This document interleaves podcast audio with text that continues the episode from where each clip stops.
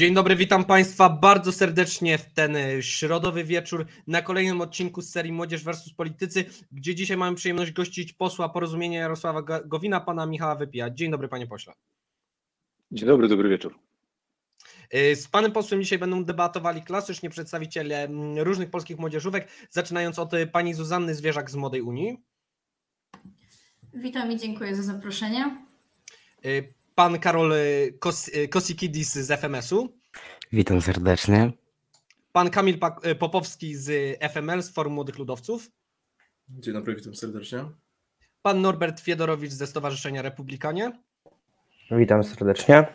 Oraz pan Paweł Sobotka z Młodych dla Wolności. Dobry wieczór. Panie pośle, klasycznie zaczniemy od pytania od prowadzącego, pytania ode mnie. E, I moje pytanie jest następujące o przyszłość e, pana partii, o przyszłość porozumienia Jarosława Gowina. Co, co czeka was, co czeka e, parlamentarnie w kolejnej kadencji porozumienia Jarosława Gowina? Czy myśli pan, że wystartujecie z wyborów? Jak tak, czy z własnego komitetu, czy raczej z jakąś inną partią? Jeszcze raz bardzo serdecznie Was witam i dziękuję za zaproszenie i możliwość dyskusji. Uważam, że w połowie kadencji bardzo dużą odwagą e, trzeba się prezentować, e, żeby mówić z całą pewnością, co nastąpi w następnej kadencji. Także jestem przekonany, że mm, to, co spotkało wyborców Zjednoczonej Prawicy, będzie miało także znaczenie w poparciu dla, dla mm, Prawa i Sprawiedliwości i przybudówek, e, które tworzą dzisiaj koalicję większościową, ale mam też takie poczucie, że ilość zawiedzonych wyborców, składających się postawą prawicową, patriotyczną, centroprawicową, propaństwową, wierzącą w siłę instytucji państwowych, że z tego bierze się w istocie suwerenność kraju, wierząca w klasę średnią, w przedsiębiorczość i kreatywność Polaków. Myślę, że ta grupa będzie tak duża, że porozumienie w znacznej mierze będzie współtworzyło tą siłę polityczną, która będzie zagospodarowała, czy będzie odpowiadała na potrzeby tej grupy, o której wspomniałem. Także myślę, że dużo pracy przed nami, także po to, żeby wprowadzać nowe osoby do polityki, bo moim zdaniem jestem posłem pierwszej kadencji, ale mam takie poczucie, że chyba czas na solidne wietrzenie, nie tylko jeżeli chodzi o konkretne personalia, ale także jeżeli chodzi o sposób robienia czy uprawiania polityki. Także myślę, że także przed Państwem, jeżeli jesteście tym zainteresowani, ale przed wieloma młodymi osobami, e, też jakaś poważna decyzja, czy, czy potraktować tą politykę poważnie i na tyle poważnie, żeby związać nią swoje życie, ale myślę, że Polska będzie potrzebowała nowych ludzi, nowego spojrzenia, nowoczesnego spojrzenia, nowoczesnego patriotyzmu i będzie co robić. Także e, absolutnie przyszłość przed moim środowiskiem politycznym widzę. No widzę przede wszystkim na nieustannej pracy, ale też wydaje mi się, że będziemy elementem, który będzie utworzył przyszłą centroprawicę. Dziękuję uprzejmie panie pośle i przechodzimy już do, y, do pytań od, od przedstawicieli młodzieżówek wedle y, rozlosowanej przed programem kolejności. Zaczniemy od pani Zuzanny Zwierzak z Młodej Unii. Dziękuję bardzo za głos. E, panie pośle, jak e, pan ocenia zachowanie Jarosława Gowina, który bardzo krytykuje politykę PiSu, twierdząc, że realizuje on program skrajnie socjalistyczny, podczas gdy on sam głosował razem z posłami Prawa i Sprawiedliwości w takich sprawach jak na przykład program 500. E, I czy nie uważa może pan, że takie zachowanie to jest po prostu zwykły przejaw hipokryzji? Nie, oczywiście, że, że nie uważam.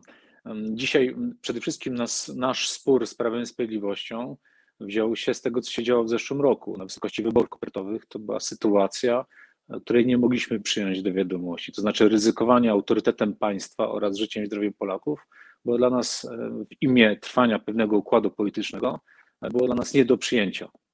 Znaczy nie ma ważniejszej partii, nie ma żadnej e, na świecie partii, która by, byłaby ważniejsza od interesu Polski i dlatego się postawiliśmy. Ale drugim sporem, tam po drodze mieliśmy jeszcze kilka różnic, ale drugim sporem była kwestia związana z Polskim Ładem w tej warstwie podatkowej.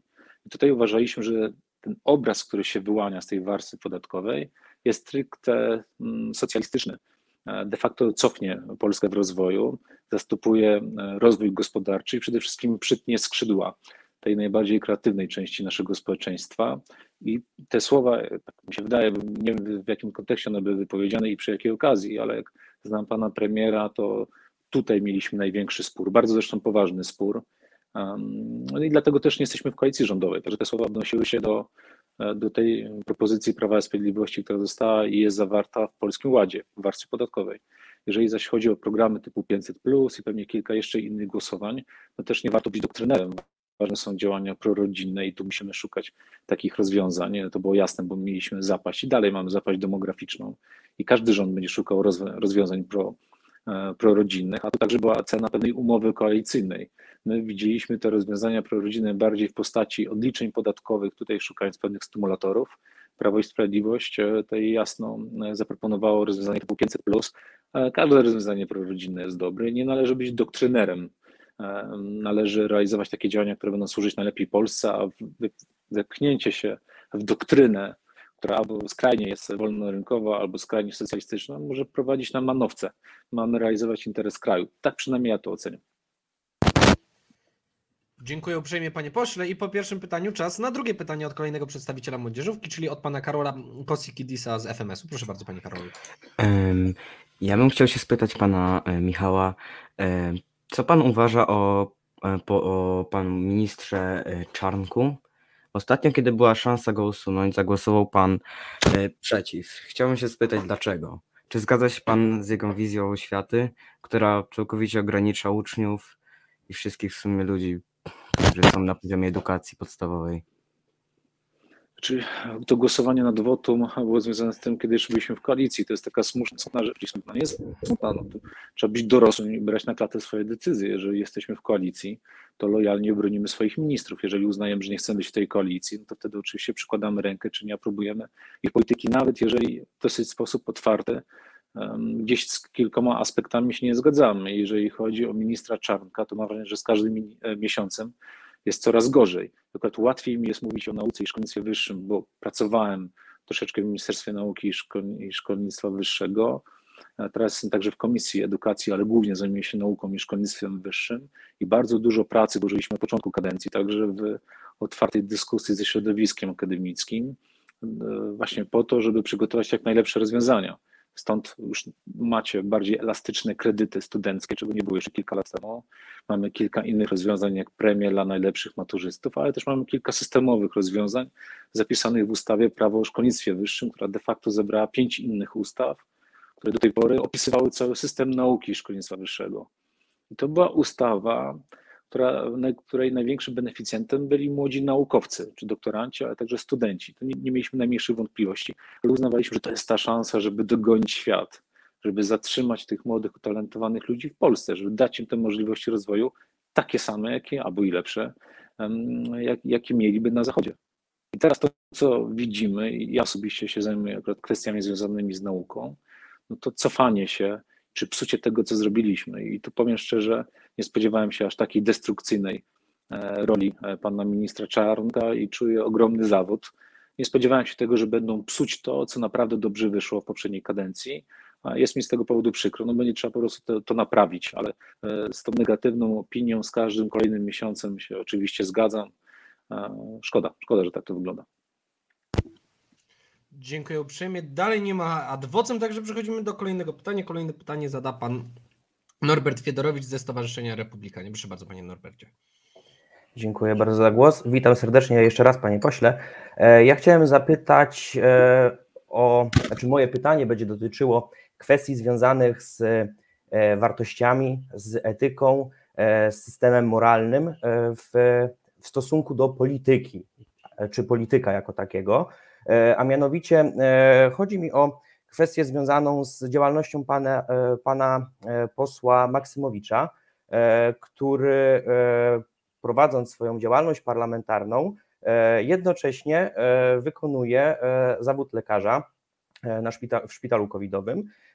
Były ostatnie takie doniesienia medialne opisywane przez jeden portal, i pan poseł wykonywał jednocześnie e, oba zawody, można tak powiedzieć. I chciałbym tutaj usłyszeć, jakie jest pana stanowisko w tej sprawie oraz poprosić o jakąś refleksję. Bardzo dziękuję. To jest w ogóle ciekawa sprawa, e, bo rozumiem, że w jakiś sposób mam bronić profesora Maksymowicza, pomimo tego, że nie jest moim kolegą partyjnym, był. Startowaliśmy razem na liście, jako przedstawiciele porozumienia na liście olsztyńskiej i we dwóch w powiecie olsztyńskim czy w Olsztynie mieliśmy więcej głosów niż 18 kandydatów Prawa i Sprawiedliwości razem wziętych. Także to, to, też była jakaś ciekawa refleksja i faktycznie ja znam pana profesora Maksymowicza i mu ufam i mu wierzę. Mm, I, I on był obiektem ataku w dwóch formach, czy dwóch etapach. Pierwszy etap, nie wiem czy pamiętacie, doniesienia, jakby miało dochodzić do jakichś strasznych mm, eksperymentów mm, w klinice w Olsztynie i dzisiaj pan profesor zorganizował konferencję i pokazał wyniki kontroli, wyniki badań i dowody na to, że jest niewinny.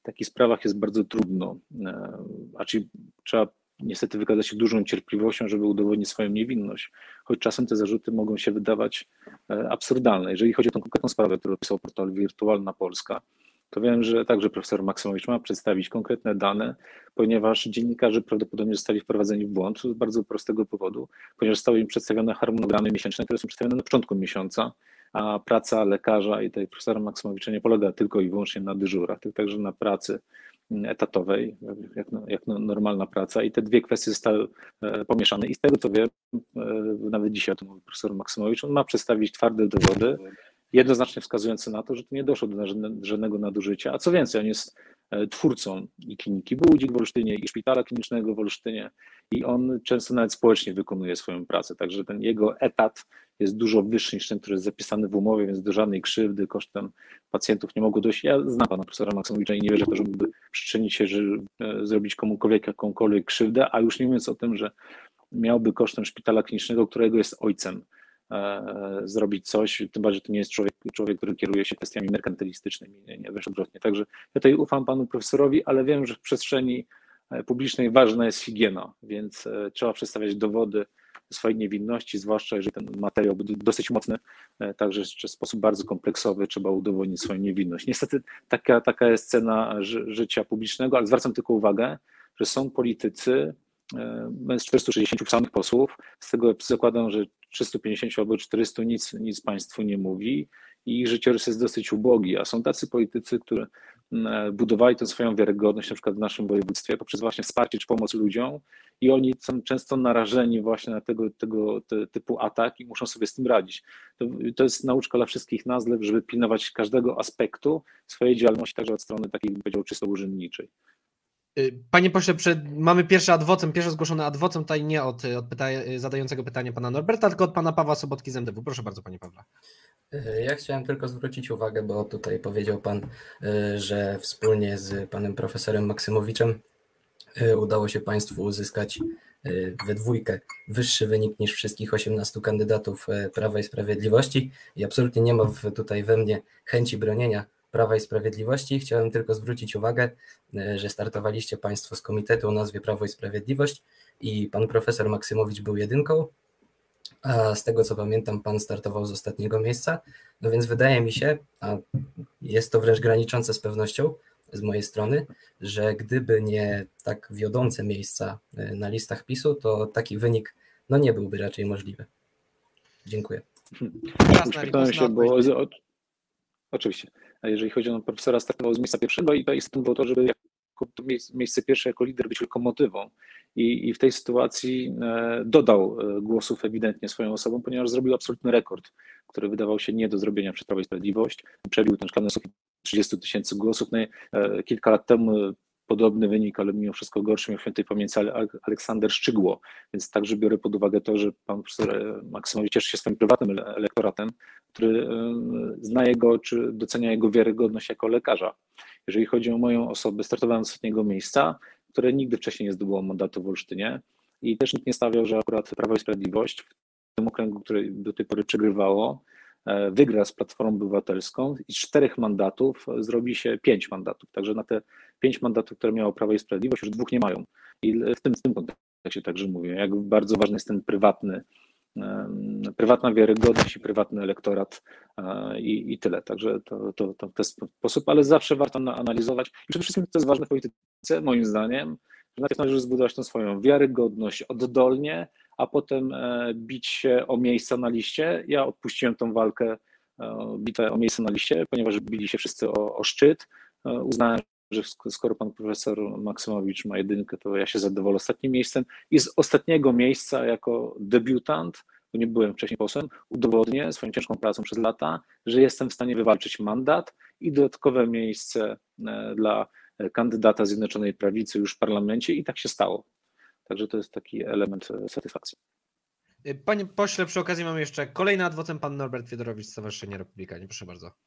Ja tak tylko e, krótko. E, pan, panie pośle, jeszcze, że tak powiem, był świeżo po kampanii prezydenckiej w Olsztynie, e, w związku z czym no, ten wynik Tak. rzeczywiście z ostatniego miejsca był, no, no, no, to trzeba przyznać, jak najbardziej e, wysoki. E, No, porównując chociażby pana lidera pana formacji, e, ono z, z ostatniego miejsca zrobił chyba 15 tysięcy głosów w takim stosunkowo przyjaznym okręgu wyborczym dla, dla Zjednoczonej Prawicy.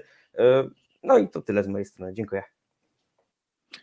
Czy jest chęć odniesienia się od pana posła? Ze strony Tak, tak, to, to, to, to, to, to jest bardzo ciekawe, zwłaszcza dla osób, które interesują się polityką i chcą jakby poznać tą mechanikę, albo chcą sami wystartować i faktycznie ten mandat zdobyć. Ja z dużą pokorą podchodzę do wyników, bo ja faktycznie miałem handicap wcześniejszych mm, wyborów prezydenckich w Olsztynie, e, w, w, kiedy nikt nie wierzył, e, bo do tej pory nie było takiego przypadku, że Prawo i Sprawiedliwość miało wynik lepszy od Platformy, a się okazało, że mieliśmy 3,5-krotnie lepszy wynik w wyborach prezydenckich, bo w wyborach do Rady Miasta było z kolei na odwrót. To Platforma Obywatelska miała więcej głosów, więc tak ja tylko chciałem przekazać po prostu, że własną pracą oddolną i wiarygodnością można wypracować sobie wynik. A jeżeli chodzi o pana premiera Gowina w okręgu krakowskim, to zwracam uwagę, że to w ogóle była ciekawa i mocna lista, bo pan premier Gowin z ostatniego miejsca miał więcej głosów i to dwa razy więcej niż dzisiaj przewodniczący klubu parlamentarnego Prawa i Sprawiedli- Sprawiedliwość marszałek Terlecki. Także taka specyfika okręgu. Dziękuję uprzejmie panie pośle i teraz przechodzimy mm, ponownie do kolejności wylosowanej przed, przed programem. W kolejności zadawania pytań. Jako kolejne pytanie zada pan Kamil Popowski z Forum Młodych Ludowców. Dziękuję bardzo.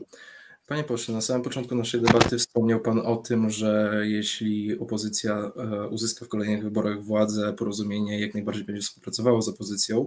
E, I chciałbym się odnieść tutaj w kwestii gospodarczej, mianowicie chciałbym poruszyć temat Polskiego Ładu, który od 1 stycznia wchodzi w życie. Chciałbym poruszyć kwestie podatkowe, jakie ten Polski Ład wprowadza.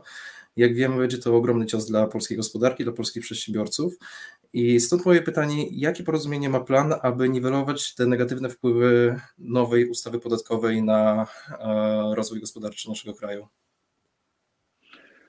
Panie Kamilu, to jest dosyć trudne pytanie, ponieważ my na, na ten temat e, prowadziliśmy dyskusję z Prawem i Sprawiedliwością, w pewnym momencie już także publiczną, e, na temat skutków e, Polskiego Ładu. I my w połowie roku, bo chyba rozmowę taką wydaje mi się, że mieliśmy w czerwcu, z zapleczem pana premiera Morawieckiego, to chyba była rozmowa zresztą ostatniej szansy, dali nam wtedy ostatnią szansę, żebyśmy się namyślili. I wtedy zwracaliśmy uwagę na kilka elementów, a jednym z tych elementów był efekt inflacji drożyzny, który postępował, a wtedy był dużo, dużo mniejszy niż obecnie. I my zwracaliśmy uwagę, że nawet ta spekulacja inflacyjna spowoduje, że ta drożyzna mocno uderzy w każdą polską rodzinę, że tego efektu, o którym oni mówią, nie da się po prostu osiągnąć gospodarczego. I wtedy nas premier Morawiecki przekonywał, że do października to już inflacja ogarną, ona zacznie spadać, a do końca roku ją zduszą. No, dzisiaj wiemy i możemy się tylko uśmiechnąć, że jest to całkowitą nieprawdą. I niestety sprawdziły się nasze przypuszczenia i naszych ekspertów, które wskazywały, że te rozwiązania po prostu uderzą w kieszeń każdej polskiej rodziny i to jest realny problem.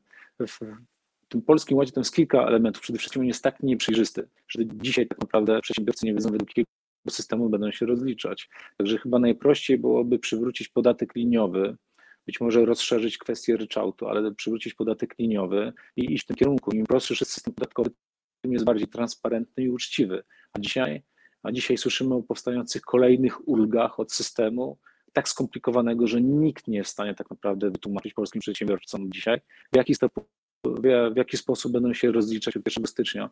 I to jest jeden z największych problemów. Ta narastająca niepewność jeszcze w dobie pandemii i kryzysu gospodarczego, myślę, że to jest działalność bardzo nieodpowiedzialna ze strony rządu.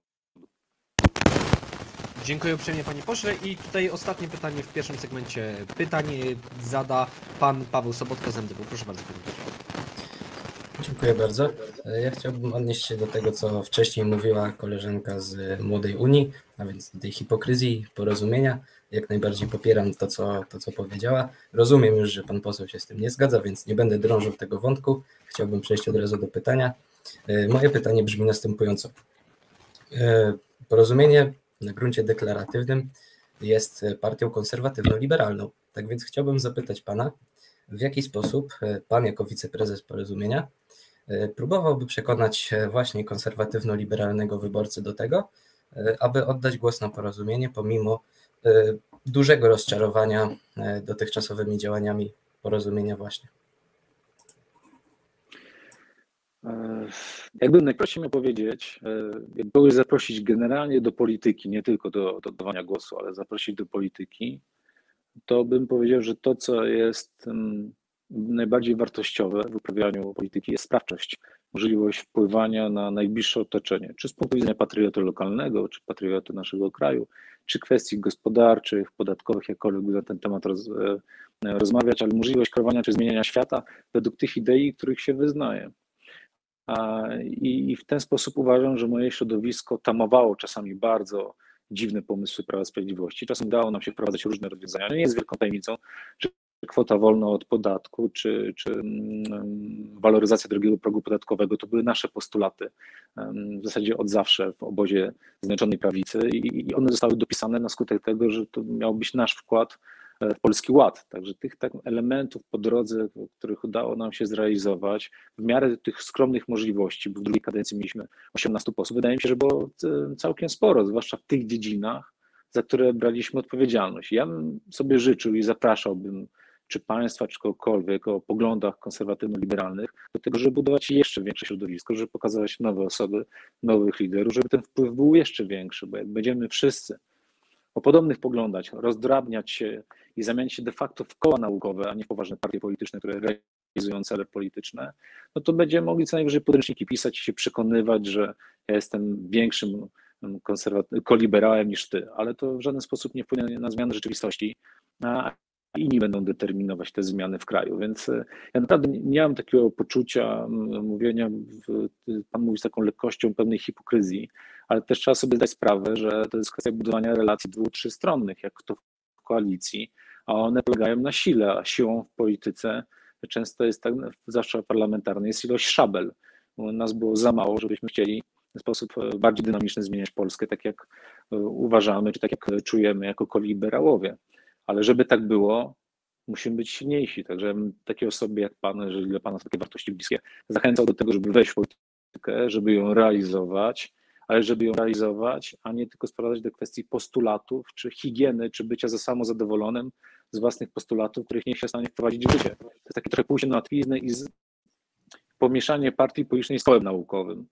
E, więc e, to nie jest oczywiście żaden ofens w stosunku do, do Pana, tylko tak to prosto odbieram, bo też zaczynałem z organizacji pozarządowych, organizowałem akcje charytatywne i dla mnie te wartości zawsze były jasne. Ja, nie, nie, ja nawet nie mogę kłamać cały czas, bo mogę spokojnie mówić to, co myślę, bo poglądy mam cały czas takie same i, i tylko jako człowiek gdzieś tam się oczywiście rozwijam zdobywam doświadczenie, ale jestem ciągle w tym samym miejscu ideowo, w którym byłem i, i jest, jest mi w nim znakomicie, ale mam takie wrażenie, że jest nas za mało, żeby zmieniać Polskę tak, jakbyśmy chcieli. Dziękuję uprzejmie panie pośle i tym tą odpowiedzią kończymy pierwszy segment i przechodzimy od razu do drugiego segmentu pytań. I raz jeszcze pierwsze pytanie ode mnie. Panie pośle, Polacy teraz w świecie społecznym, politycznym żyją kwestiami drożyzny, stanem finansów publicznych Polski. Każdego dnia zalewają nas informacje o różnych rzeczach związanych z finansami, czy to kary od, y, nałożone na Polskę przez TSUE, czy to wyższa inflacja, y, podwyższenie stóp procentowych związane oczywiście z inflacją, podwyżka akcyzy, budżet, jakieś różne, różne zmiany w budżecie na ten rok, na przyszły rok. E, moje pytanie będzie się tyczyło NBP, Rady Polityki Pieniężnej, a dokładniej pana prezesa Adama Glapińskiego, który dzisiaj tu cytuję, e, powiedział, że, e, że inflacja rozwija się w krajach, które najlepiej poradziły sobie z koronakryzysem, że polski rozwój jest uważany na świecie za cud, y, że, że, przepraszam, że polski rozwój jest uważany na świecie za, za cud gospodarczy y, oraz jednocześnie ogłosił podwyższenie stóp procentowych. Jak pan ocenia działalność Narodowego Banku Polskiego Rady Polityki Pieniężnej oraz decyzję y, właśnie tych dwóch ciał pod przewodnictwem pana profesora Adama Glapińskiego? Znaczy, generalnie jakbym miał określić bardzo krótko e, konferencję pana profesora Glapińskiego, to chyba bym określił jako AWA, bo tam poziom samozadowolenia był przeogromny, a wydaje mi się, że sytuacja gospodarcza jest wręcz odwrotna.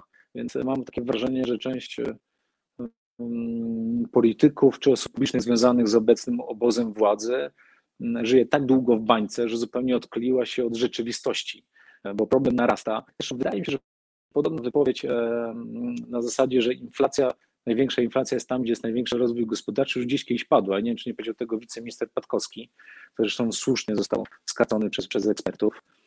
No to nie ma czym się chwalić. To ewidentnie ta polityka monetarna wymknęła im się spod kontroli i nie są w stanie nad tym zapanować.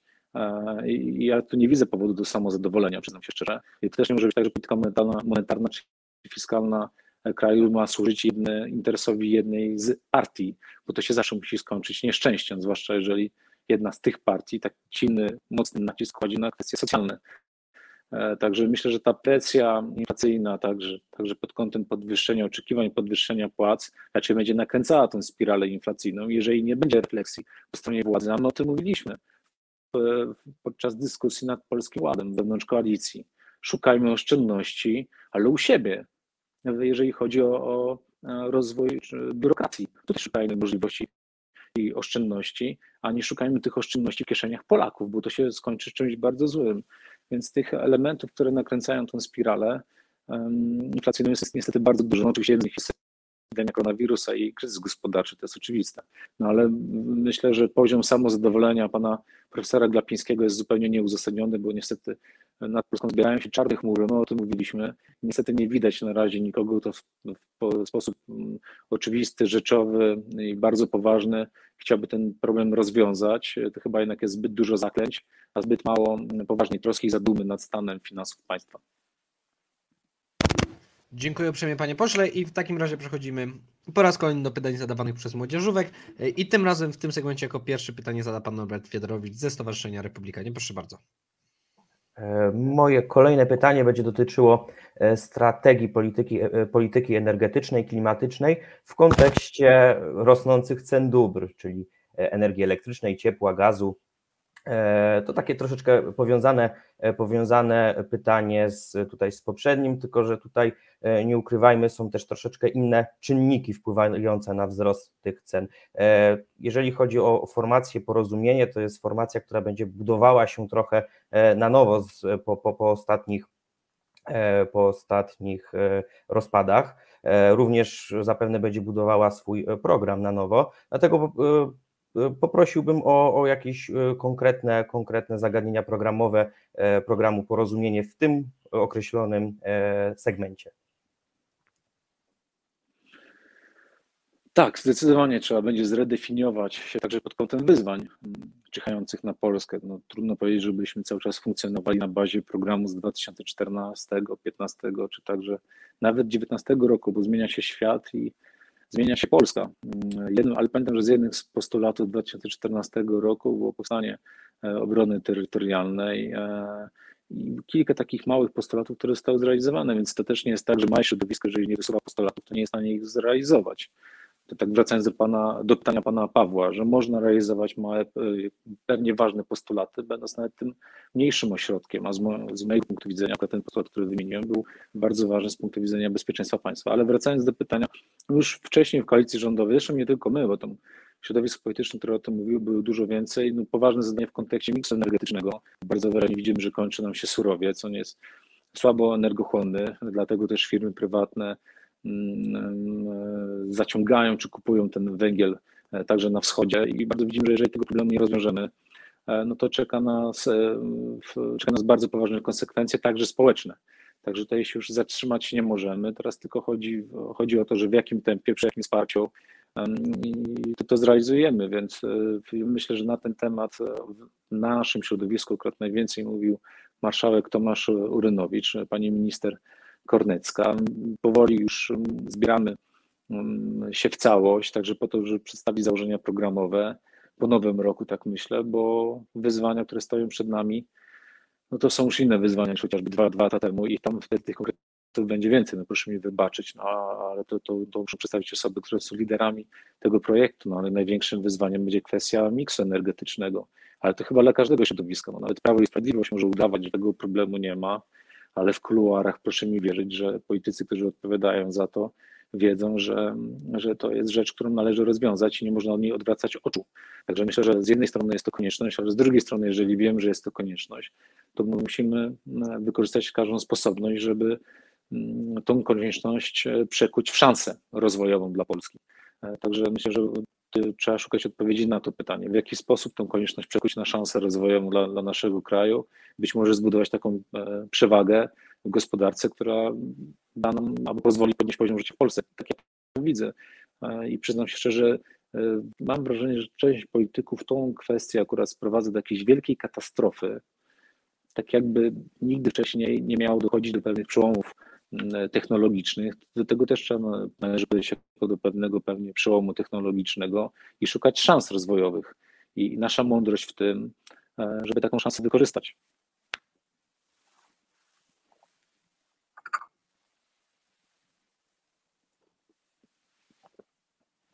Mikrofon, mikrofon.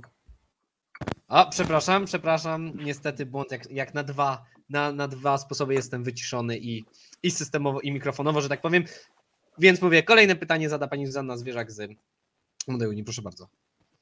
E, Dziękuję za głos.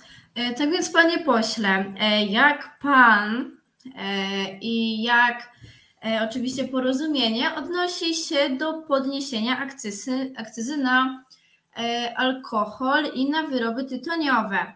E, I też jakby jeżeli oni to popierają, jeżeli pan to popiera, e, to co przemawia przez państwa w popieraniu tego? Czy nie wiem, e, jakieś fikcyjne złudzenie, że to zmniejszy spożycie tych wyrobów, czy jaki jest powód? A jeżeli nie, to też dlaczego uważają to państwo jako błędne, bezsensowne, czy jakieś po prostu inne zaprzeczenie tej podwyżki akcyzy? Uśmiechnąłem się, bo na początku miałem wrażenie, że pani Zuzanna zadaje mi to pytanie ze względu na moje nazwisko. Um, już miałem taką sytuację, że jako jedyny radny, chyba może nie jedyny, a jeden z nielicznych radnych, a na pewno jedyny radny z, wybrany z list Prawa Sprawiedliwości, jeszcze jak byłem radnym w Olsztynie, byłem przeciwko prohibicji w Olsztynie. Nie lubię sztucznych przepisów, które od- odklejone są od rzeczywistości. I mam wrażenie, że pewnym odklejeniem rzeczywistości jest także kwestia podnoszenia podatków w dobie pandemii i, i koronakryzysu gospodarczego. I dlatego to jest gruntu pewnie będziemy przeciw i tutaj byśmy nie szukali możliwości większych wpływów do, do budżetów, do, no tak, do budżetu państwa, tylko jakbyśmy mieli szukać pewnej mądrości gospodarczej, to byśmy szukali w, w oszczędnościach, rozwo- rozroście biurokracji. Także to z zasadu, z gruntu, jako doktryna, to jest takie podejście nam e, absolutnie naj, najbliższe. E, Czy mam mieszane uczucia, czy podwyższenie akcyzy wpłynie w sposób pozytywny na spadek spożycia, bo chyba nic na to nie wskazuje, po prostu wtedy alkohol gorszej jakości będzie spożywany, a to wcale nie jest dobre z punktu widzenia zdrowia, więc wydaje mi się, że chyba e, ta zmiana postawy, jeżeli chodzi o spożycie alkoholu czy używek, zaczyna się od zmiany e, jakiegoś podejścia i to raczej są potrzebne inne, inne sposoby niż podwyższanie akcyzy. Mm, e, Tak mi się wydaje. Tu oczywiście ta sprawa jest dużo, dużo bardziej skomplikowana, bo mamy inaczej zupełnie opodatkowany alkohol niż nasi południowi sąsiedzi. No ale to sytuacja jest zdecydowanie ba- bardziej skomplikowana i wiem, że temat e, i prace na temat tego, jak postawić to na nogi, z głowy na nogi trwają od jakiegoś czasu. Ale tak czy inaczej, wracając do Pani pytania, zasadniczo e, nie jesteśmy za tym, żeby podwyższać podatki w dobie zwłaszcza kryzysu gospodarczego. To nic nie da. Także i myślę, że będzie przeciwskuteczny po prostu. E, I mamy, panie pośle, pierwszy adwocem w drugim segmencie pytań. Pan Kamil Popowski z FML, proszę bardzo. Dziękuję bardzo. E, Ja tylko tutaj dodam, że mamy bardzo mocno rozwiniętą szarą strefę pod kątem alkoholu. Dajmy na to duch puszczy, który jest produkowany na Podlasiu, rozwija się w najlepsze i niestety obawiam się, że zwiększenie akcyzy tylko i wyłącznie spowoduje to, że ten kapitał przepłynie e, no, powiedzmy przedsiębiorców, którzy robią to w lasach. E, Jeszcze dodam, że na wykresie popyt na alkohol jest liniowy i jeśli rząd nam mówi, że zwiększenie podatków zmniejszy jego spożycie, to niestety wprowadza nas w błąd, bo jakiś czas temu faktycznie sprawdzałem sobie ten wykres popytu na alkohol, na alkohol, przepraszam, i niezależnie od tego, jak dużą podwyżkę akcyzy zaproponuje nam rząd, spożycie i tak nie spadnie, więc e, akurat kwestia podniesienia akcyzy tutaj jest moim zdaniem dosyć głupia i jest to skok na pieniądze. Dziękuję bardzo. Panie pośle, czy pan jeszcze chciałby coś dodać teraz? Czy generalnie jest, e, podzielam uwagę tutaj e, pana Kamila i tak jak mówię, dosyć podobną sytuację, miałem w radio y, miasta Olsztyna, gdzie nagle pan prezydent zaproponował prohibicję w mieście akademickim od godziny 22, jeżeli chodzi o wyroby alkoholowe i też miałem takie poczucie, że na tego typu regulacjach po prostu rośnie czy kwitnie szara strefa i to nie służy nikomu, więc tutaj w jakiś sposób zgadzam się e, z panem, z panem Kamilem i czuję to dosyć podobnie. Dziękuję uprzejmie. I e, tu kolejne pytanie od kolejnego przedstawiciela młodzieżówki, od pana Pawła Sobotki z MDW. Proszę bardzo, panie Pawle. Tak, ja panie pośle bardzo ubolewam, że swoje adwokat w pierwszej rundzie wykorzystałem w innym momencie niż e, to, gdy odpowiadał Pan na moje pytanie, więc 5 sekund tylko e, nawiązania do tego. E, uważam, że no, wprowadzenie razem z rządem Prawa i Sprawiedliwości 32 nowych podatków w pierwszej kadencji, nie wiem nawet czy nie więcej, 32 wydaje mi się, że na pewno. Jest to dość duża cena koalicyjna, zapewne drobne rozwiązania w kierunku wolności gospodarczej, aczkolwiek teraz już zostawiam te tematy ogólnopolskie, bo Widzę, że tutaj debata mocno się wokół nich skupiła, a jako, że jestem mieszkańcem województwa warmińsko-mazurskiego i dość często bywam w Olsztynie, e, to chciałbym właśnie wrócić do stolicy naszego województwa. E, prosiłbym Pana, aby wyobraził Pan sobie, że trzy lata temu, w roku 2018, udało się jednak Panu zostać prezydentem Olsztyna. Mamy listopad 2021 e, roku. Chciałbym, aby opowiedział Pan, co przez te trzy lata zrobiłby Pan, tylko już konkretnie, bo oczywiście jest kampania wyborcza i to jest okres pewnych obietnic dość ogólnych, ale teraz po tych trzech latach, co zrobiłby Pan dla środowiska piłkarskiego w Olsztynie, bo chciałbym jeszcze tutaj dopowiedzieć, żeby e, widzowie mieli świadomość, e, o czym, o czym tu rozmawiamy. Wydaje mi się, że Pan poseł ją ma, z tego co wiem, nawet gra Pan poseł w piłkę nożną w amatorskim klubie, ale jednak e, problem, jaki, z jakim borykamy się w Olsztynie jest taki, że pewne młodzieżowe kluby, które grają już na boiskach pełnowymiarowych, nie są w stanie rozgrywać swoich meczów w Olsztynie, muszą jeździć po okolicznych miasteczkach, wioskach, e, żeby tam móc na jakimś boisku rozegrać mecz. No więc jest to sytuacja dość karygodna jak na, województwo, jak na miasto e, wojewódzkie. I chciałbym zapytać, co przez te trzy lata wydarzyłoby się w Olsztynie rządzonym przez pana prezydenta Michała Wypija? E, to miło, miło wiedzieć, że pan Paweł jest z naszego województwa. To jeżeli nie mam wracać do tych tematów, do których pan nawiązał, to możemy się mówić, że zapraszam na, na kawę do mojego biura poselskiego w Olsztynie, na Barczewskiego. Pan będzie pewnie wiedział, gdzie to jest, także e, wtedy możemy dokończyć tę dyskusję. Jeżeli chodzi o sport, dużo o sporcie mówiłem, tylko też w kontekście całego programu, bo przekonywałem do tego, że Olsztyn może być miastem zdrowia. I jedna ta odnoga to oczywiście była nowoczesna medycyna. Uwierzyłem, że taką turystykę medyczną, e, która może być kołem rozwojowym w, e, dla, całego, dla całego regionu, w oparciu oczywiście nowe technologie medyczne itd., itd., itd., tego było całkiem sporo. A druga, jedna z, z kolejnych osi to oczywiście była kwestia sportu, bo faktycznie Olsztyn jest miastem, gdzie padały rekordy świata, na przykład Józefa Schmidta, e, działy się wielkie i fantastyczne rzeczy dla, dla polskiego sportu, ale nie ma infrastruktury sportowej. Tutaj pan Paweł zwrócił uwagę, ja faktycznie gram w drużynie A-klasowej Leśnik Nowe Romuki, to jest gminie Purda, czyli pod samym Olsztynem e, i w zasadzie wszędzie, e, czy pod Olsztynem, czy samym Olsztynie nie ma infrastruktury sportowej, więc pod tym kątem pamiętam, że wykorzystałbym każdą okazję, a trochę tych okazji było, jeżeli chodzi o nabory, e, były premierowe nabory do budowy pełnowymiarowych boisk zadaszonych i tutaj pewnie Olsztyn też mógłby od tej strony jako samorząd podziałać, tutaj nie wykonano żadnego ruchu, jeżeli chodzi o stadion 100 milu, no to, to wiem, że to, to, no to, to jest skansen, a tutaj trzeba byłoby się bardzo poważnie tej inwestycji przygotować, ale to też można zrobić, bo inne miasta pokazują, że można.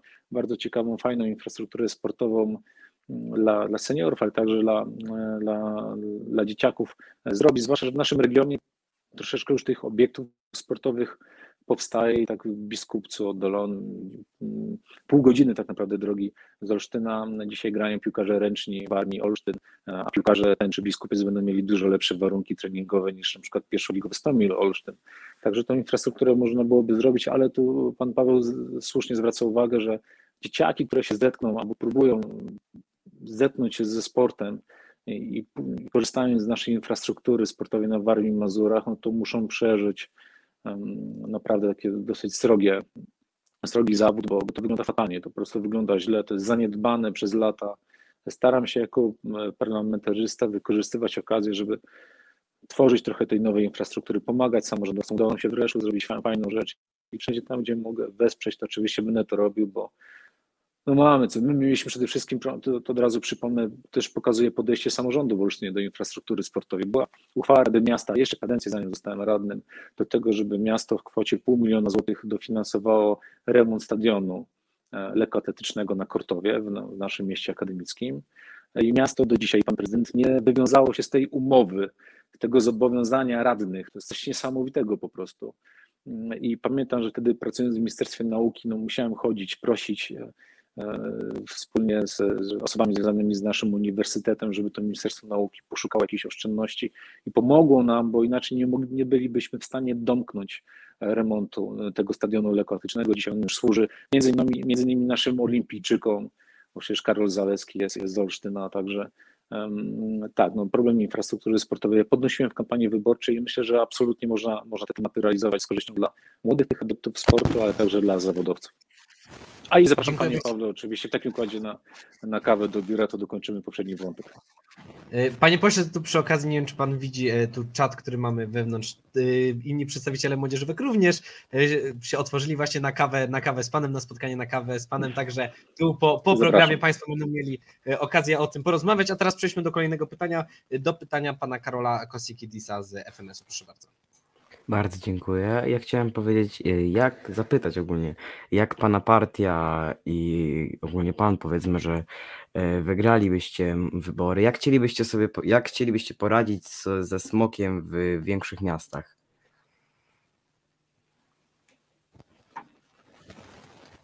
No tak, to jest ten temat, który troszeczkę był powiązany z jednym z, ze, ze wcześniejszych. Ja także w swojej kampanii prezydenckiej mówiłem o konieczności dopłat do wymiany kopciuchów u nas akurat w Olsztynie, między innymi na osiedlu Dajtki, jak zbliża się sezon grzewczy, no to po prostu mieszkańcy się masakrycznie trują właśnie z uwagi na to, że że palimy czym popadnie niestety i, i, i, w czym popadnie. I tutaj jest chyba podstawowy problem. E, I jeżeli chodzi o jakość powietrza w Olsztynie, jest najłatwiej mówić, bo tym się interesowałem także z uwagi na kampanię wyborczą i tym, co sam, czym sam oddycham jako parlamentarzysta w Warmii Mazur z Olsztyna. Także myślę, że tutaj należy wesprzeć ludzi. Ja był za... Nie chciałbym, bo były takie pomysły, żeby już nasuwać policję i sprawdzać, kto czym pali i gdzie pali, ale myślę, że na początku trzeba byłoby przeprowadzić bardzo poważną kampanię informacyjną, żeby w ogóle ludzie sobie zdali sprawę, jak ważna jest jakość powietrza, którym oddychają dla nich, dla ich dzieci, dla ich bliskich. Potem wprowadzać kolejne programy, które w jakiś sposób dofinansowałyby wymianę tych zużytych pieców, e, więc zmiana myślenia i zmiana tego, gdzie i, i, czym palimy, a dopiero już po jakimś czasie bym egzekwował twarde prawo, ale na początku bym chyba zaczął od, spróbowy, od próby zmiany e, myślenia, potem wsparcia już przy wymianie e, instalacji, a na końcu już e, twardej weryfikacji, no bo inaczej się po prostu nie da, ale odwrócenie tej kolejności moim zdaniem będzie przeciwskuteczne. Dziękuję bardzo panie pośle. Ostatnie pytanie w dzisiejszym programie zada pan Kamil Popowski z Forum Młodych Ludowców. Dziękuję bardzo. E, ja tylko tak na marginesie wtrącę. Pan poseł powiedział o Józefie Szmicie, a to jest osoba, to znaczy to jest postać dosyć bliska dla mnie z tego względu, że uprawiliśmy tą samą konkurencję sportu. Ale już pomijając ten fakt, e, chciałbym poruszyć teraz dosyć problematyczny temat, mianowicie do pierwszego czytania trafi e, projekt ustawy, który miałby zrównać aborcję z zabójstwem co według mnie jest kompletnie niedorzeczne z tego względu, że no nazwijmy to po imieniu, za gwałt będzie groziło 12 lat, a za usunięcie ciąży z gwałtu 25 lat więzienia. I chciałbym się dowiedzieć, jak pan poseł, mm, jakie ma pan odczucia, jeśli chodzi o, tą, o projekt tej uchwały, ustawy, przepraszam.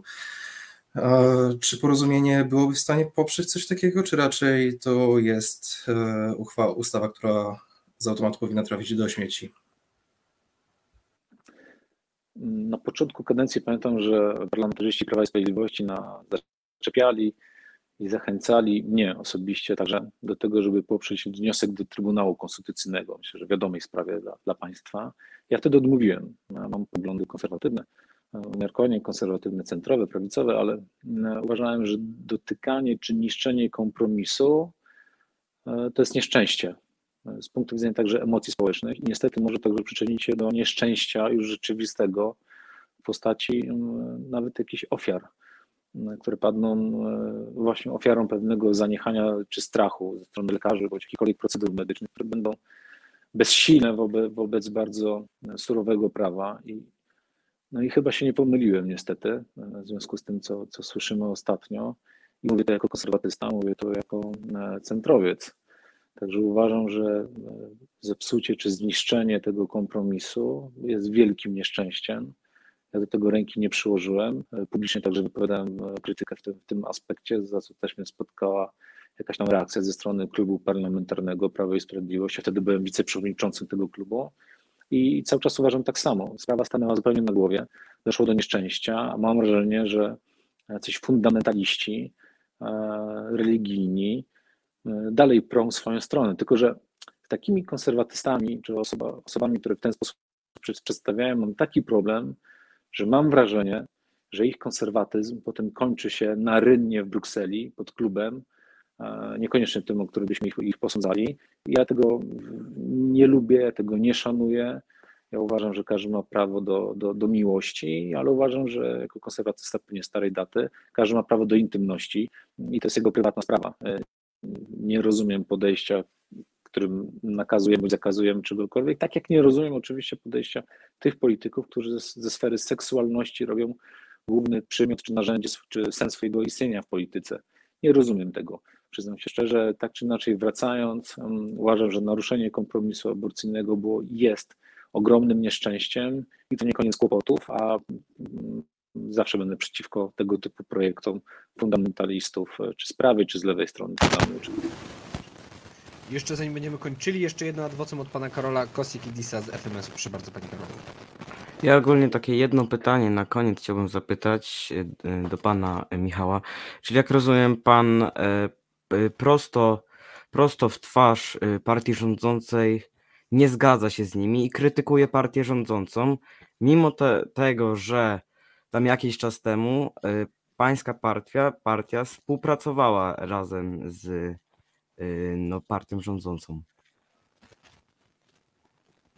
Tak, ale przyznam się szczerze, trochę jestem zaskoczony tym pytaniem, bo pamiętam, że wtedy szczerze interface mówiłem przed kamerami, że absolutnie nie przyłożę ręki do zniszczenia kompromisu. Odmówiłem podpisania tego wniosku do Trybunału Konstytucyjnego. Nie grałem się wcale z tym. Zresztą ta sprawa w ogóle nie była objęta umową koalicyjną, więc przyznam się szczerze, E, to nawet, e, nawet tego typu zarzuty, jak padały ze strony Prawa Sprawiedliwości, to trafiały w próżnię, bo były biegunowo odległe od prawdy.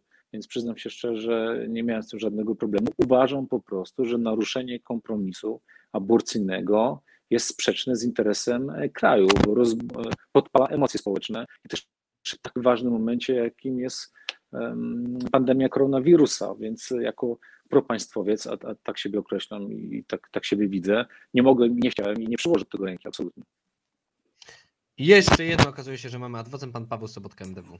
E, tak, ja to chciałbym akurat e, odnieść się do kolegi e, Karola, który e, zapytał pana posła e, odnośnie tego, że tutaj współpraca, e, a nagle jest jakiś temat, z którym, z którym pan poseł się nie zgadza.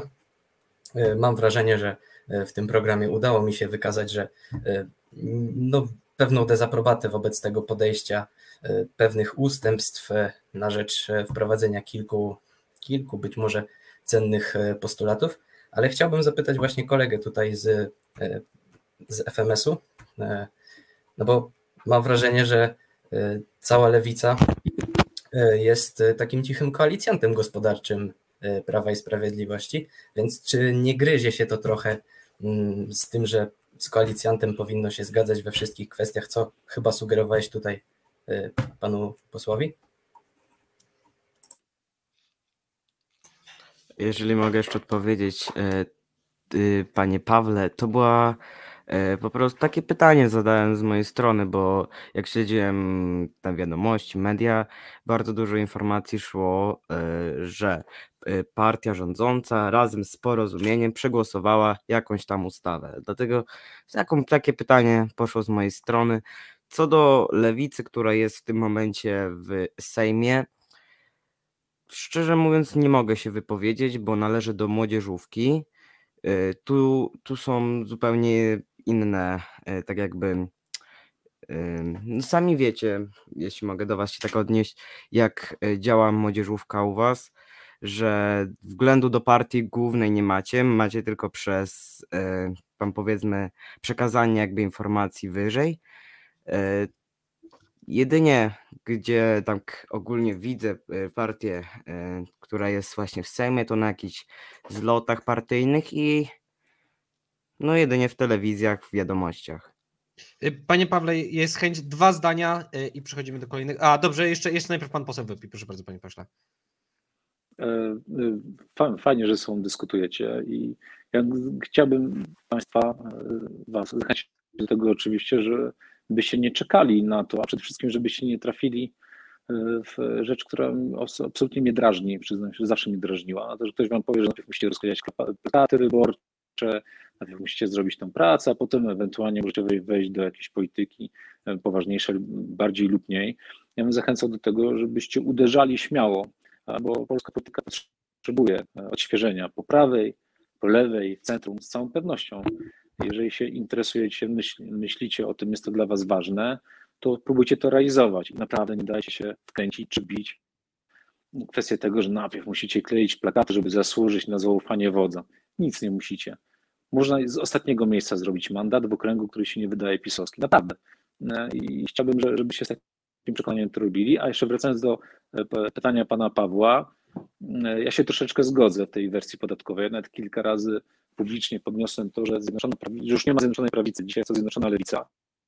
Bo te kwestie podatkowe w, warstwie, w tej warstwie, która jest powiedziana w Polskim Ładzie, poparła przecież partia Razem i, i część Lewicy i to publicznie. Zresztą ostatnio także było to widać przy okazji mm, kilku głosowań.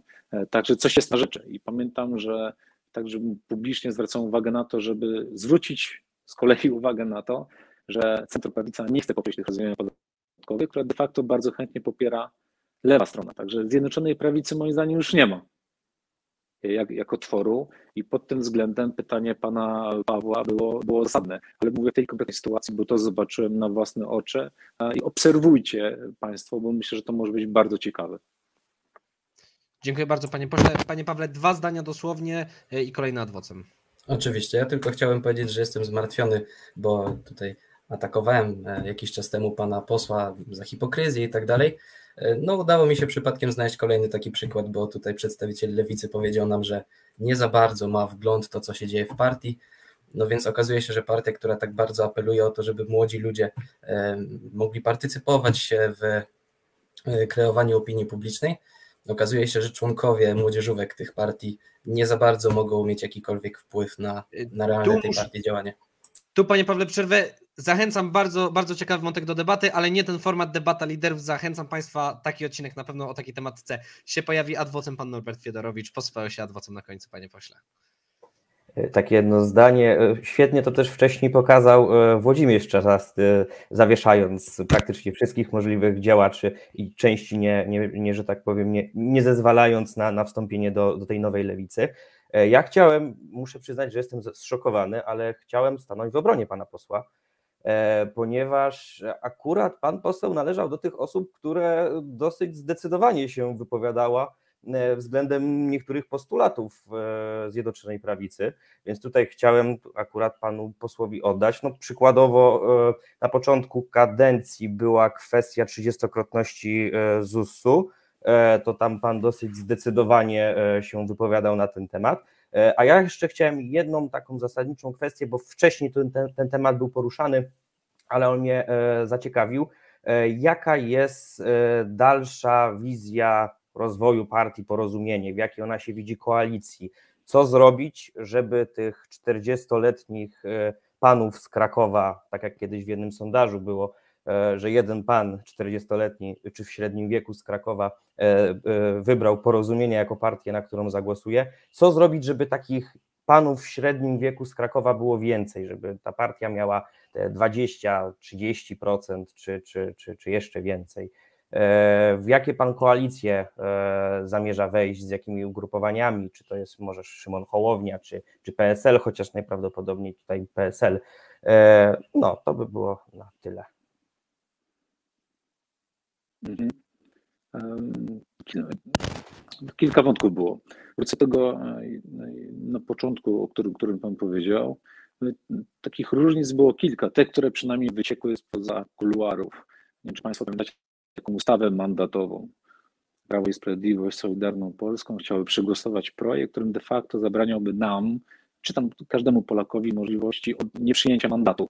Trzeba było go przyjąć, zapłacić ewentualny mandat, uiścić tam opłaty i wtedy ewentualnie się odwoływać. Takie zupełnie odwrócenie, odwrócenie zasady, że e, do domniemania niewinności, absurd zupełny i pamiętam, że oni gotowi byli to głosować, a, i tu twardo się postawiliśmy, że naszych głosów nie będzie, opozycja także nie, nie była zainteresowana poparciem i wtedy też wymiękli, mówiąc prosto, przed tym postulatem. Postawiliśmy się, że kwestia, w kwestii gotowości do wetowania budżetu unijnego, bo Prawo i Sprawiedliwość Solidarną Polską były gotowe to zrobić. Wtedy padły te słowa o miękkich szonach, jak dobrze pamiętam. Tu się twardo postawiliśmy i, i też premier Gowin poleciał do Brukseli szukać pola do kompromisu, udało się znaleźć, i, a potem Prawo i Sprawiedliwość z kolei odpaliło swoją kampanię billboardową. No to jest jakieś źródło moim zdaniem hipokryzji, no bo chcieli gotować budżet, a potem na bazie tego robić kampanię społeczną, polityczną, wyborczą, jakkolwiek by to nazwać. I, i, co jakiś czas coś takiego się działo i, i tu po prostu w pewnym momencie jaka się przydała. Myślę, że w zeszłym roku tak naprawdę zdaliśmy sobie wszyscy sprawę, że nasze dni w koalicji są policzone w postaci próby czy dążenia za wszelką cenę do przeprowadzenia nielegalnych wyborów kopertowych. To był jakiś kuriozum zupełne, ale to zostawmy. Jeżeli chodzi o przyszłość, e, no to trzeba, ja moim zdaniem, jeżeli należy, przede wszystkim należy rozbić ten duopol popis, to Rafał Ziemkiewicz przed kilkoma, kilkunastoma chyba laty napisał taką książkę Czas wrzeszczących staruszków. Świetnie opis. Ona pasuje jak ulał do dzisiejszych czasów, a to było ponad chyba 10 lat temu. I trzeba skończyć tym, z tym czasem wrzeszczących staruszków, nie? którzy dzisiaj zdominowali tą scenę polityczną. Tego mówię po raz kolejny o tym, że zachęcam Państwa do tego, żeby wejść w tą politykę, bo potrzeba nowych ludzi i na prawicy, i na lewicy, i w centrum, a my jesteśmy wciąż niewolnikami tego samego sporu, jałowego zupełnie sporu, nieszczęśliwego dla Polski. I tutaj trzeba szukać szansy. Chciałbym być tym rozsadnikiem, który będzie tym elementem, bądź jednym z elementów, który rozsadzi ten duopol i naprawi jakość debaty publicznej, sprawi, że polityka naprawdę będzie czymś szlachetnym, szlachetniejszym, a przede wszystkim będzie służyć krajowi. Bo niestety, tak jak jeszcze w 2014 roku, w 2015 roku organizowaliśmy wspólnie kongresy, programowe, jak reformować, jak zmieniać, to wydawało się takie ważne, wyjątkowe, dobre. E, tak dzisiaj czuję ogromny zawód, że jedyne czemu służy dzisiaj obóz władzy, to jest kwestia utrzymania władzy. I pewnym takim symbolem dla mnie chyba są słowa Adama Bielana, tak mi się wydaje, że to Adam Bielan powiedział, że on jest patriotą Zjednoczonej Prawicy. I tak pomyślałem sobie, co to znaczy. W 2014-2015 roku mówiliśmy, że jesteśmy patriotami Polski. Czuliśmy się tak że naprawdę, że to jest taki ruch patriotyczny. Osobiście czuję się jak patriot, także jako patriota mojej małej ojczyzny, Olsztyna, Warmii, Mazur. I to jest czymś szlachetnym, czymś dobrym i normalnym. Ale być patriotą układu politycznego, który daje określone stołki bądź wpływy i to zastąpić patriotyzmem do, w stosunku do kraju, to już uważam, że jest po prostu chore. I tym dzisiaj stał się obóz władzy. Oni stali się patriotami samych siebie. I to jest największe zagrożenie. To jest chyba choroba drugiej kadencji i zrobię wszystko, e, żeby zapobiegać tej chorobie, e, żeby Polskę wyleczyć z tej choroby i żeby skończyć z tym etapem czy z erą wrzeszczących staruszków. E, dziękuję bardzo, panie pośle. Panie Norbercie, jedno zdanie pan chciał powiedzieć, to jedno zdanie można, może pan powiedzieć, proszę bardzo. Tutaj wypowiedź akurat Adama Bielana, myślę, europosła Bielana dotyczyła kompletnie czego innego, a mianowicie no tutaj tych gier Jarosława Gowina czasie przeprowadzenia wyborów i, i, i później e, zresztą. E, dlatego tutaj się no niestety nie mogę z, z Panem e, w całości zgodzić. No tutaj ta wypowiedź patriotyzmu w ramach Zjednoczonej Prawicy dotyczyła tych punktów stycznych, tak przynajmniej ja to, ja to próbuję zrozumieć, a tutaj akurat w kontekście porozumienia i, i, działalności Jarosława Gowina e, na przestrzeni e, miesięcy, no to było zdecydowanie widać, że no on już wybrał sobie inną drogę, inną drogę. Już były te koncepcje, że ma zostać marszałkiem Sejmu, e, a kadencja, prezydent nie zostanie wybrany w, w normalnej kadencji, wtedy zostanie pełniącym obowiązki prezydenta. Tych, tych różnych koncepcji, co z Jarosławem Gowinem było wiele. W związku z czym myślę, że y, tutaj Adamowi Bielanowi chodziło o to, że e, żeby nie, roz, nie rozbijać tego, tego frontu, tego e, obozu politycznego Norbercie, w trudnych czasach, w trudnych czasach. No już, już. Dobrze, dziękuję. Panie pośle, czy jest jeszcze chęć? Dobrze, proszę bardzo. To krótko, to już e, panie Robercie, żeby pan e, jakiś humoru nie psuć, czy tak za dobrze poznałem Marama Bilana, żeby mieć jakiekolwiek wątpliwości, co miał na myśli. Proszę mi wierzyć, ale to no offense w stosunku do pana. Absolutnie. To tyle. Y, Panie, poś, panie pośle, jeszcze troszkę wychodząc poza, e, poza formułę programu, na końcu zakończymy moim pytaniem, bo plułbym sobie w brodę, gdybym nie zadał y, członkowi parlamentarnego mm, zespołu piłkarskiego, członkowi Komisji Sportu. Panie pośle, ja jako kibic piłki nożnej, jako sędzia piłki nożnej chcę się spytać, jak pan sądzi, czy może, będziemy się w listopadzie cieszyli z awansu Legii Warszawa do kolejnych, do kolejnych faz europejskich pucharów oraz z awansu Polski na Mistrzostwa Świata w Katarze w przyszłym roku? Widzę, że dużo fanów piłki nożnej. E, No ja życzę dobrze polskim klubom. Jestem kibicem z Tomilu Olsztyn, więc ta miłość do Legii jest e, podana ciężkiej próbie. Ale oczywiście wszystkim polskim klubom na, na arenie międzynarodowej. Jest problem w Legii Warszawa, to widać wyraźnie, tam po prostu w szatni. I ofiarą tego padł trener. Wydaje mi się, że bardzo dobry trener, a jak nie ma chemii w szatni, to po prostu rozpada się zespół, także chyba poważny kryzys przed Legią Warszawą. Jeżeli chodzi o reprezentację Polski, to tu jestem pewien, że będziemy się bić o Mistrzostwa Świata, mamy fajną, ciekawą reprezentację. Inne podejście, jeżeli chodzi o sztab trenerski, także mam nadzieję, że da to swoje owoce. E, tak, jest, jestem dumny z tego, że jestem członkiem e, Komisji Sportu, bo powiem też Państwu szczerze, to jest jedna chyba z albo jedyna komisja, gdzie nie ma tego bieżącego sporu politycznego, a jedną z ustaw, którą przyjęliśmy, przy, jako wszyscy poparliśmy, wszyscy była ustawa autorstwa pana premiera Glińskiego, wtedy jeszcze ministra sportu, całkiem niedawno. Tam faktycznie mm, pan premier Gliński zaproponował rozwiązania, które poprawiają, jeżeli chodzi o status młodych y, sportowców, trenerów. E, Także to, to zaproponował bardzo dobre rozwiązania. One się spotkały z przyjęciem, z ciepłym, gorącym przyjęciem wszystkich klubów parlamentarnych, więc życzyłbym sobie, żeby w takich sprawach, które łączą, a sport, piłka nożna łączą, to by- byśmy potrafili mówić jednym językiem. A kadra narodowa czy reprezentacja polska, mam wrażenie, że łączy nas najlepiej, także oby więcej takich tematów i powodów do tego, żeby być razem. I tym pozytywnym akcentem, proszę Państwa, zakończymy dzisiejszy odcinek Młodzież versus Politycy, a w nim naszym, naszym gościem, moim Państwa gościem był poseł porozumienia, pan Mi- Michał Wypi. Dziękuję bardzo, Panie Pośle. Dziękuję bardzo Państwu. Tutaj dziękuję Państwu na, na czacie, którego nie widzę, ale jeżeli jest tak faktycznie, że jest e, kwestia zainteresowania e, z wypiciem wspólnej kawy, to oczywiście zapraszam, proszę o kontakt, może na Facebooku, tudzież na Twitterze będzie chyba najłatwiej. E, Także proszę o DM i, i będziemy się łapać i dyskutować. Pana Pawła zapraszam, bo musimy po, porozmawiać o kilku kwestiach, sobie je wyjaśnić jako jak mężczyźni. Y, I dziękuję również przedstawicielom młodzieżówek, którzy, y, którzy brali udział w dzisiejszym programie. Panu, y, pani Zuzannie Zwierzak z Młodej Unii. Jeszcze raz bardzo dziękuję za zaproszenie. Dziękuję panu posłowi za możliwość rozmowy. Paweł Sobotka z Młodych dla Wolności. Dziękuję bardzo i na pewno skorzystam z zaproszenia, bo warto, warto podyskutować także poza kamerami. Kamil Popowski z Forum Młodych Ludowców. Dziękuję bardzo za zaproszenie i za dyskusję. Karol Kostikidis z Forum Młodych Socjaldemokratów. Bardzo dziękuję również i miłego wieczoru życzę. Oraz pan Norbert Fiedorowicz ze Stowarzyszenia Republikanie. Bardzo dziękuję za dyskusję.